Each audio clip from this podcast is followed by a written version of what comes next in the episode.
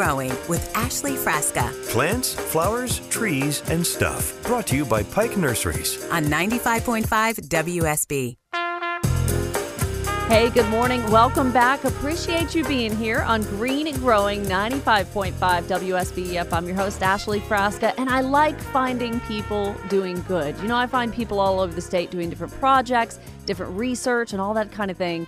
And my attention was brought by Trees Atlanta to one of their volunteers that we've got to brag on, Glenn Legacki. And he has a few parks in the area that are very close to him. And he is nominated for the Cox Conserves Heroes National Award for the work you're doing. Glenn, welcome to the show and congratulations. Thank you so much. Appreciate it. As a volunteer with Trees Atlanta, kind of your interest in forest restoration, but what really caught my attention is invasives. And I know that's kind of a hot topic this time of year, really year round. But tell me a little bit about what you help other volunteers with as far as invasives go. As you mentioned, uh, I have a couple of parks that are near and dear to me uh, where I live in Atlanta. Once a month, I'll go out and help lead volunteer projects to remove things like English ivy, kudzu, Chinese privet, and silverthorn. As part of my training through Trees Atlanta and the Forest Stewardship Program, we are trained to identify some of the most nefarious invasive species here in the metro Atlanta area. And so I'll go out and help volunteers identify these invasive species. Sometimes folks are well aware of them, other times their first time, and we'll go ahead and remove those. We use a combination of manual and chemical removal depending on the season and depending on the conditions out there. And that's a lot of manpower, too. When you're talking about going out with a group of volunteers and you're looking at things, Chinese privet, that's a great one. I'm glad you brought that up. I've had calls recently Yep. from folks just trying to, to get caught up, not even get ahead of it. So we'll be talking with Trees Atlanta in just a little bit about their forest stewardship program. And Glenn, you're helping clear neighborhood parks of these invasive species, ultimately to protect tree health so trees can thrive. Just for the homeowner trying to control things like this manually, where does your group even start? everyone or most folks are familiar with English ivy. So, depending on the stage that English ivy is at, if it's just ground cover or if it has started to climb the tree, or if you've got a big knot of it climbing a tree, ideally, what we like to do is when you're looking at a tree that has English ivy growing on it, you're going to cut that ivy at about chest height all the way around the tree, and then you're going to peel back the ivy and give the tree about you know a foot circumference free of that ivy. Um, if it's small enough and you can pull it all down, there's actually no reason that you would need to chemically treat that. If you've got some larger pieces of ivy climbing up the tree, you may have to cut that larger root at the base Mm-hmm. and then apply some sort of uh, chemical component to uh, kill that that ivy. You can do this definitely step by step or stage by stage.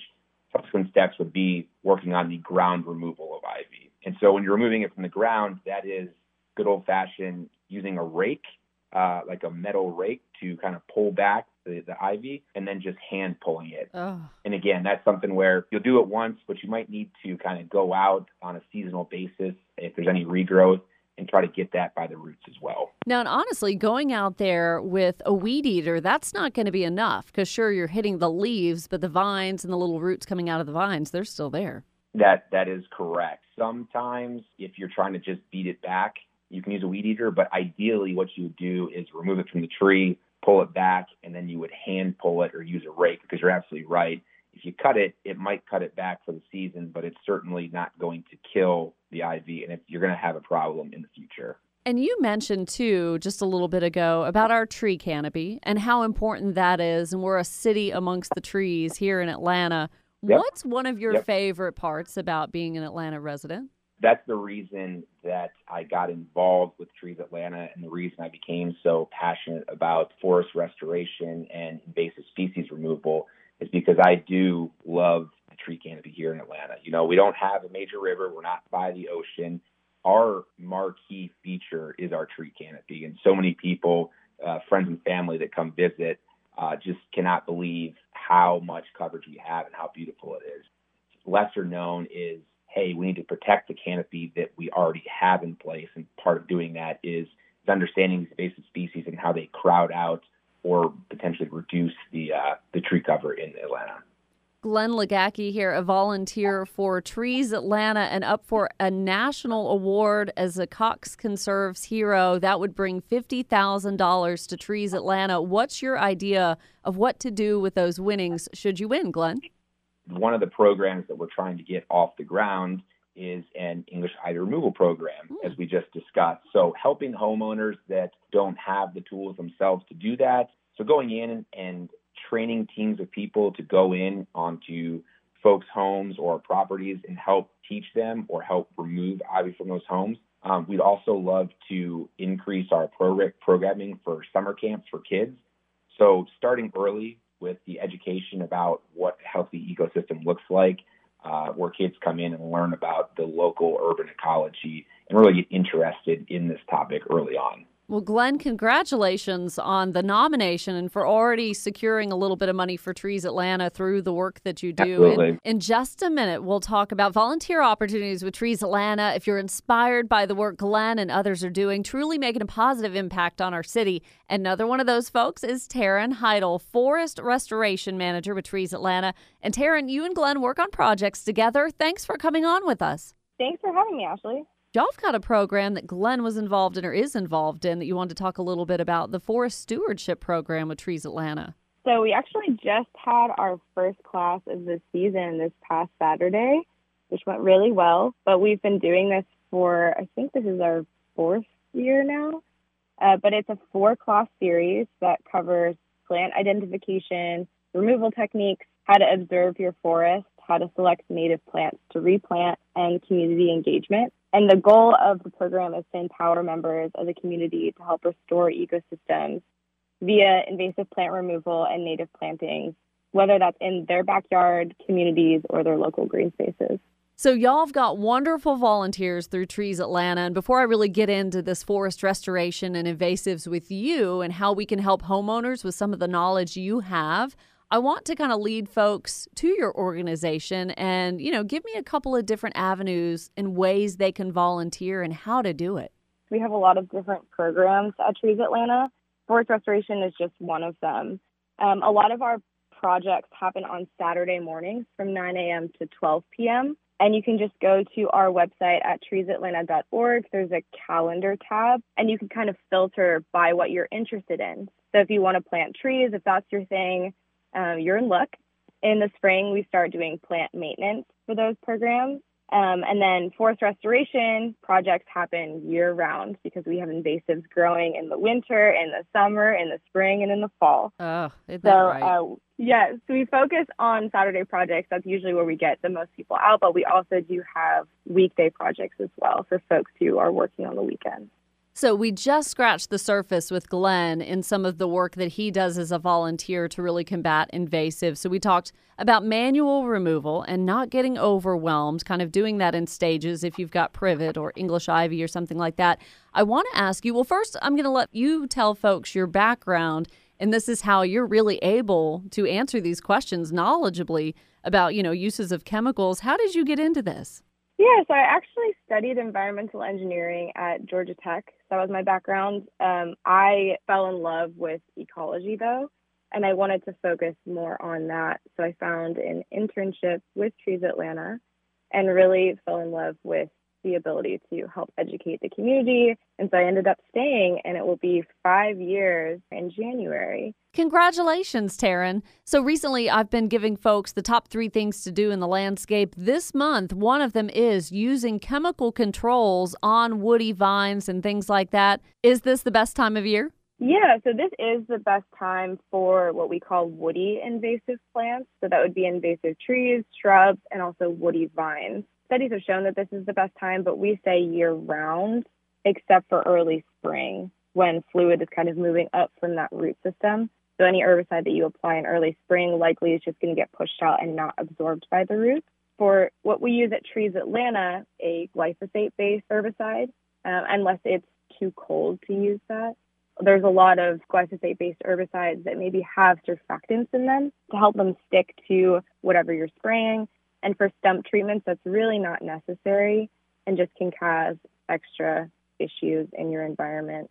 We usually add an indicator dye as well so you're able to see what you're applying or what you're spraying as well. So it limits the amount of spray that you're actually getting not on the stump. I'm speaking with Taryn Heidel from Trees Atlanta. We just spoke to Glenn Legacki a little bit ago about the Cox Conserves Hero National Award that he's up for that would help and benefit Trees Atlanta. Taryn, my one of my final questions for you is to wrap things up. Maybe folks that are new to Georgia or new to gardening and have no idea what we're talking about when this is such a bad word. We're saying invasives.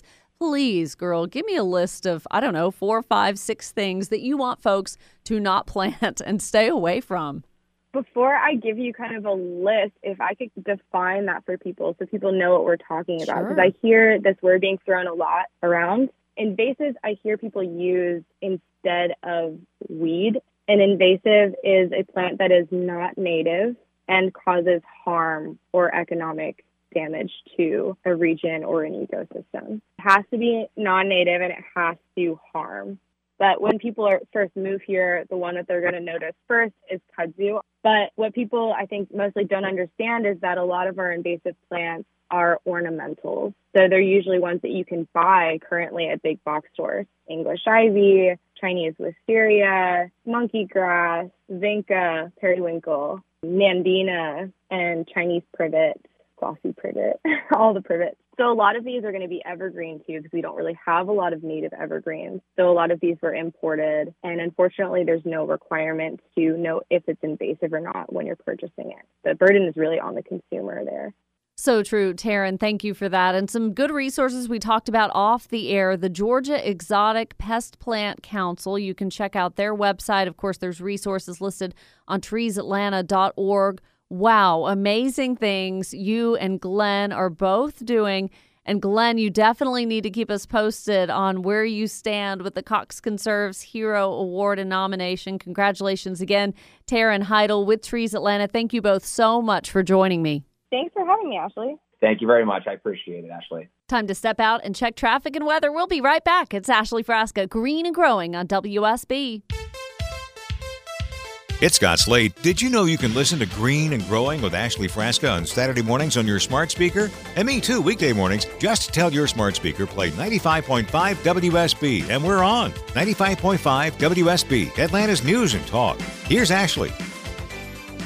Looking to be about 68, 69 degrees on Peachtree Street. The weather update brought to you by Findley Roofing. Morning drizzle, perhaps in spots. Breezy, temperatures dropping through the day. You've heard meteorologist Christina Edwards warning us of this. So as you feel that breeze, that's the cold front coming in. So we've probably gotten close to the high today. It's going to be early at 72 and then dropping. Tomorrow, high of 68 and sunny, and then sun starts off the work week. That is good news. 404 872 0750. Now's the time to get your questions in. And Joya calls from Kennesaw. Good morning. Good morning, Ashley. Thank you for taking my call. Yeah. I have purchased a home and inherited actually two Japanese maples. One looks like a bush, and the other is the just the Japanese maple tree. And they both seem to have been neglected over the years. And I'm wondering with the tree, can I prune? It's getting really tall. And I'm wondering if I can prune some of the height out of it, or will that damage the tree? Oh boy, that is a good question for my friend Norm Mitleider. He's a certified aesthetic pruner and knows all about that because I'm not really familiar with the characteristics. And there's so many varieties, Joya, too, that a lot of them are Right. very picky in the way, you know, the shape that they're genetically predisposed to growing. Um, a lot of things right now, as a general rule of thumb, we don't want to be doing major pruning on trees and shrubs right now because that sends the signal to the plant to put out new growth. And then as that new growth comes out, we're going to get cold. We're going to have a little cold spell here in, you know, maybe four weeks, maybe six weeks. And that new growth is going to get bit and die with the frost or the, you know whatever hopefully not a freeze this soon but so generally i would stay away from that. Um, and any maintenance pruning again is if you're doing it for a reduction in size we never do more than about a quarter or a third at one time. So any major size reduction is done kind of in stages. So I would hold Okay. off and not be doing much this year, but you can do pruning in the wintertime because you have that winter silhouette. The leaves have fallen off. You kind of have a better idea, you know, of the big limb that you can remove when you stand back and kind of look. That may remove some of the height, Joya, if you're able to take out the bigger limbs that are growing taller than you would desire the tree to be.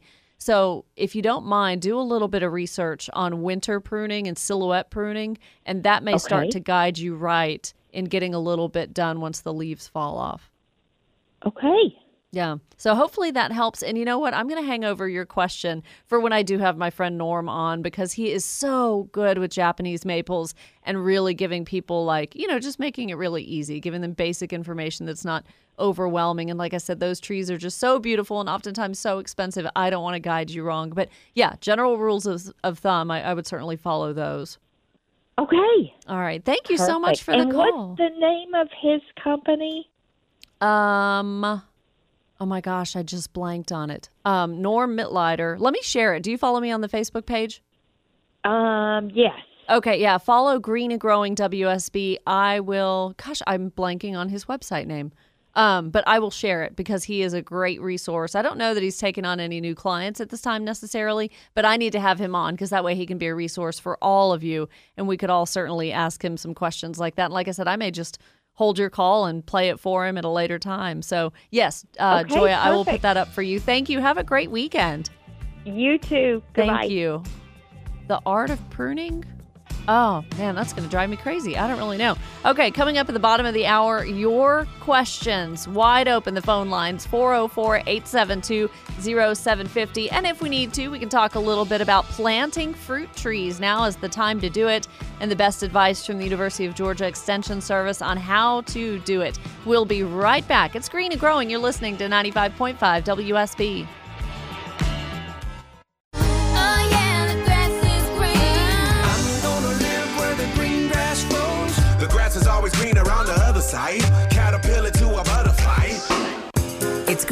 Growing with Ashley Frasca Plants, flowers, trees, and stuff. Brought to you by Pike Nurseries. on 95.5 WSB. Welcome back. Halfway through the show. It's Green and Growing on WSB. Good morning. Glad you're waking up. I know Bulldogs fans are amped today. As you just heard Robin say, we are your home of the dogs. You know it. You depend on it. So pregame and tailgate and all of that fun stuff kicks off at 11:30. So knocks Dave Baker off the air about half an hour early, and then kick off at Sanford Stadium as we host the Kentucky Wildcats for homecoming. That is at 3:30, and I will be there, and I will probably be hoarse when I return to work on Monday morning, but we'll deal with that when the time comes. Really glad you're listening and waking up with us. 404 872 0750. Covered quite a few things today. Talk about uh, spring flowering bulbs. And you keep hearing me say spring, and you're like, enough. Why are you talking about that? It's We're just getting into fall. Well, you got to do it now. You got to plant those now so that you can just kick back and enjoy them in the spring daffodils, tulips, things like that.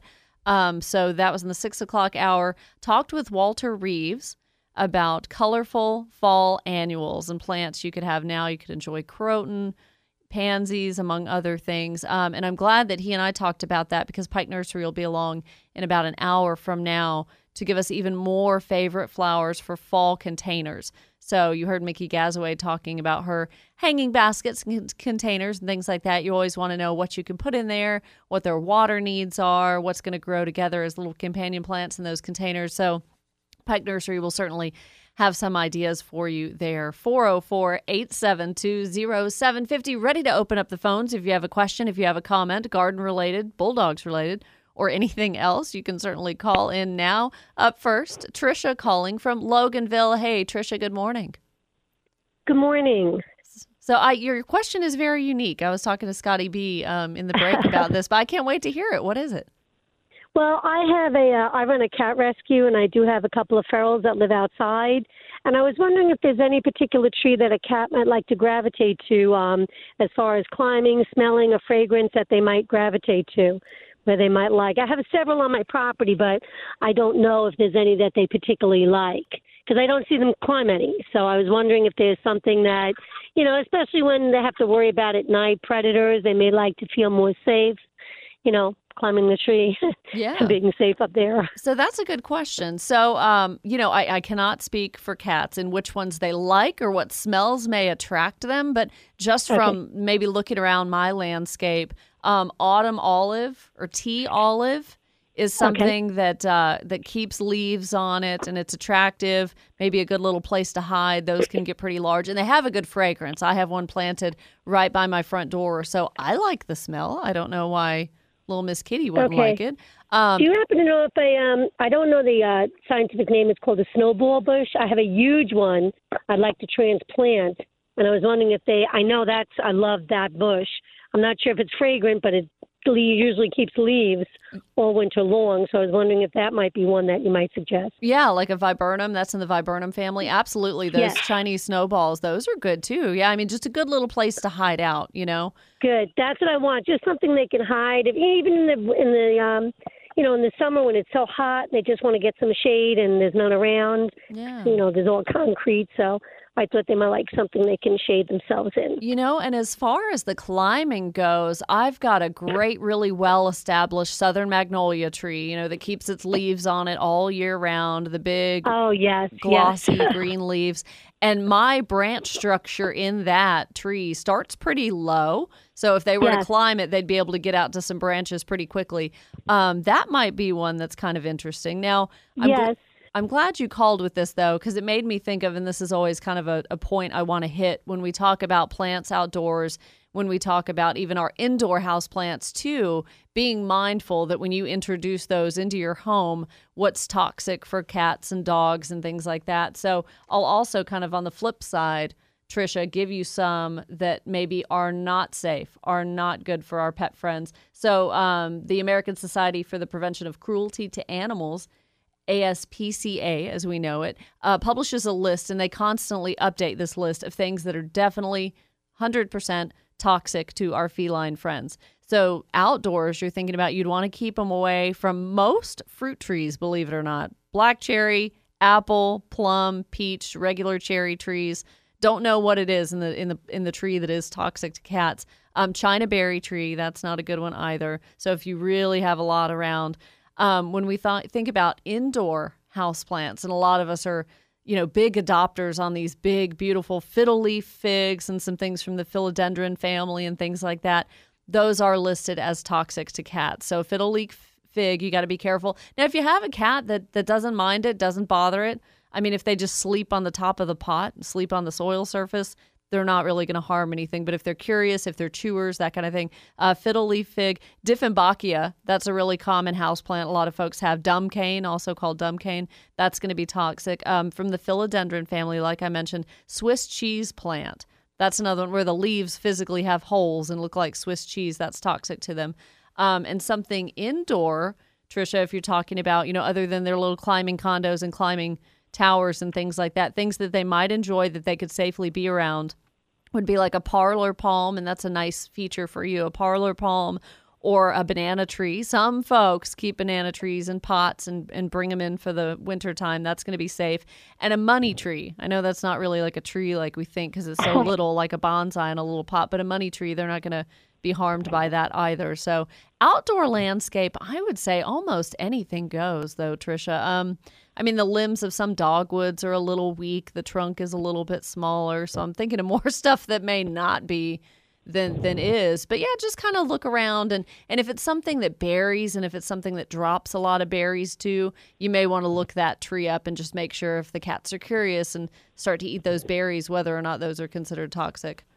Okay, well, thank you so much for the information. I'll definitely go on the ASPCA website and look up some more of those outdoor trees that are dangerous. Yeah, thank you. I'm so glad you called, Trisha. That is definitely the first time I've ever gotten that question, but I'm really glad because it did give us the opportunity to discuss what's toxic, what's not good for them. Um, so, but yeah, if any if any cat lovers just have trees outside, big oaks or something that the cats can just scale really easily and love hiding out and love the shade, let us know. And thanks for the work you do for a cat rescue, Trisha. I think that's really sweet. 404 872 0750. There's a lot of stuff going on this weekend. I mentioned, of course, the uh, the Georgia Bulldogs, kind of a little game in Athens going on later today. And of course, we've got the Braves. Their game is tonight at 807 as they host the Dodgers. Home field advantage. That is going to be fantastic. So, uh, ladies, your husbands, they're pretty much going to be checked out for the day, beginning before uh, 3.30 and then going into the evening with uh, Braves postseason. So it's a busy sports day, but also there's a lot going on in the community as well. And I like kind of filling you guys in. Things to do with the family. Like I mentioned, the Apple Festival is going on in the Ellijay area. Um, we've got the Highland Games and Scottish Festival. That is happening at Stone Mountain Park today and tomorrow. So no kilt required, but you certainly could if you wanted to. Uh, the Johns Creek Art Festival. I saw signs for that as I was traveling out of Duluth the other day and cutting across 120 back home. Saw all the signs along 120 for the Johns Creek Art Festival. So that is today and tomorrow. That's going to be a nice day out for the family. And I've been seeing clips on the news this morning about the mayor's 5K on the runway. Every year, folks get to run uh, down one of the runways at Hartsfield Jackson International Airport. That was an early start. Most of those folks are probably winding up the race. I think it started at like 6:30. So hats off to you for being up early. And if you're just leaving the airport and you're all hot and sweaty, but you're already amped up for the day, I'm glad you're tuning in right here on 95.5 WSB. So as I teased, um, it is a good time to plant trees, to plant shrubs. I think I've said that every weekend for the last few weeks.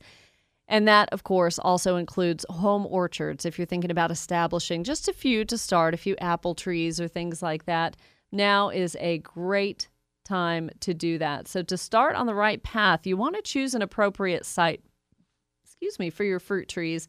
They grow and they produce in a broad range of soil types but the best yields when you think about this spot of long lived trees, loamy, well drained soil. So, again, you've really got to work through that Georgia red clay. You don't want sites where the water collects in ponds. You even need to build the tree up just a little bit. And fruit trees, they've got to have a lot of sun. So, eight to 10 hours. And I think that goes with everything I've been talking about the site selection for bulbs, site selection for fruit trees, eight to 10 hours. Those leaves really need the sunshine for the photosynthesis and all of that. Um, choosing a young tree when you're going at the nursery, you're looking for one that's maybe about a year old or so. It could be a little bit, a little bit older. But when you get something really early, that way you're able to do the proper pruning and the proper training. That is so important. You don't just plop a fruit tree in the ground and have it be ready. You've really got to do some some pruning, some training on it. And there are great publications from the University of Georgia that'll help you with that. And if planting container fruit trees, the, that's definitely possible, and you can make the soil as friendly as you want it. But the uh, the hole has got to be in that container. The hole, the the opening of it, twice as wide as the root ball. So you're looking at really something pretty large if you're thinking about doing that in a container. But it is done. Now, don't add fertilizer or soil amendments. That goes for containers and in the ground as you're um, planting because you don't want to make the hole where you've put all the really good stuff just so healthy and so inviting that then once the roots they need to spread you know they need to spread horizontally and they don't want to just all of a sudden reach the edges of that nice hole that you've prepared and go oh this georgia red clay i don't want to keep growing. That you don't want to make it too friendly so just backfill the hole with the soil you dug up. Planting you've got to make sure to dig a wide hole. When you backfill with that soil, like I mentioned, you're going to eliminate the air pockets and then add a few gallons of water to settle everything in, make sure that the, the air pockets are taken out, and then you just keep putting the dirt back on, back on. Like I said, keep it up to the root flare. Don't bury it too deep. You'll see the root flares, the trunk ends, and the roots kind of start to come out and then you may need to stake it up if it's a new tree. That's going to be well on your way. And always think about spacing too. Fruit trees are going to get so, so very large. So we need to make sure not only the label directions, sometimes that's even not generous enough, but really thinking about the size of how big they're going to get. And airflow and circulation and all of that is so crucial to a well established fruit tree so that you really are doing enough to stave off some diseases and things like that. That's going to really decrease the burden on you. That way, you don't have to be as obsessed with spray regimens and things like that. You're kind of being a little more preventative and just letting the environment take its course. All right, we have Helen from Marietta calling about invasive weeds, which I love that question because we just finished talking to Trees Atlanta about some of the invasives we're going to tackle. So we're going to take a break and check traffic and weather, come back to Helen's call and the top three things to do in the landscape this weekend. It's 95.5 WSB. It's Scott Slade, host of Atlanta's Morning News on 95.5 WSB. The news, weather, and traffic team will be here first thing Monday morning to help you get back to work on time and informed. Now back to Green and Growing with Ashley Frasca on 95.5 WSB, Atlanta's News and Talk. Love it. So many good calls coming in. We will get right to those. 404 872 0750. Coming up at about 815, 820, we'll have the Georgia Forestry Commission with the second installment of the Georgia Leaf Watch. Where in North Georgia to see the colors start to change, what uh, elevations, what routes to take, what trees are changing color soonest, and all of that. So the weather update brought to you by Findley Roofing today, tomorrow, Monday, mostly sunny. May have a, a, little bit of a drizzle this morning as that cold front comes in. You've heard Christina mention temperatures are going to start dropping. It may get down to the low 60s or so, but it'll be a comfortable fall morning. All right, up first, we're going to go to Cobb County and say good morning to Helen and Marietta. Hey, welcome to the show. Thank you. I have a problem which I should have caught earlier but uh, we had some family sickness, and while we were not paying attention to the lawn, uh, I have a well-established lawn. I mean, years and years. We've been here 40 years. Uh, some weed has some weed. I don't know what it is. Has taken over a portion of our lawn. It's now probably 10 feet wide and 40, 50 feet long. I mean, it's huge. We just weren't paying attention. But what can I do now? Wow. Describe the leaves to me. Uh, they're, uh, I don't know how to describe them. They grow real close together when they start, and then it puts out a little flower if we don't cut it. Uh, Are the leaves quickly. big, like an English ivy size leaf, or is it tiny uh, little leaves? Not quite that big. No, they're not that big. Um, if you put your finger and um, thumb together uh-huh. and make that kind of oval. Yeah. About, about, like that. The leaf size is about like that. And this is just a totally invasive vine, huh? Growing along Ab- the ground? Absolutely. It's, I, I mean, I'm sure it's been there a while, but with this family sickness, we weren't paying attention. Right. Yeah. Oh, boy. Invasives and all of that, and even vining things like poison ivy, English ivy. Uh, there's cucumber vine. That may be it. Um, cucumber vine has a delicate little leaf it's got an indention in it where the stem comes in and it puts on flowers and then it literally puts on little tiny green cucumbers, almost like a small grape. Um, that's not that sturdy of a vine, though. That one's really flimsy, easy to remove. So, Helen, the best you can do, really starting off, is to remove what you can manually and I know that sounds like a headache, but I find it satisfying that once I start pulling one vine and then a clump comes up and then more come up. I mean, you can wrap that around a rake or something quicker than you would think and at least tackle a little bit of it. But depending, find the source. I mean, to find where it's coming from. If it's coming from, you know, down around the base of a tree, if it's just kind of sprouting in the ground, coming out of the dirt and the lawn, that kind of would indicate to me that it's being spread by seed somehow. So getting ahead of that with a properly timed pre emergent and you're putting a pre emergent chemical, a herbicide in the lawn, now's a little late, but better late than never. It still may have some effectiveness um, to combat things that are going to be growing in the wintertime. But the most important um, uh, pre emergent treatment application would be in the spring. Because if you do that pre emergent to prevent weeds, you put it down in the spring, it's going to really knock back a lot of the ones that would grow all throughout the summer. We're in late summer, early fall now. So I would do that. If you can see that it's just popping up out of the ground and that's the problem, then a, a pre emergence always good advice for combating weeds and getting ahead of the weeds in our lawns. Thanks so much for the call. We definitely have more of your calls coming up. You got to stay tuned to Green and Growing on WSB. For the ones who know safety isn't a catchphrase, it's a culture. And the ones who help make sure everyone makes it home safe for the safety minded who watch everyone's backs, Grainger offers supplies and solutions for every industry, as well as safety assessments and training to keep your facilities safe and your people safer. Call clickgrainger.com or just stop by. Grainger for the ones who get it done.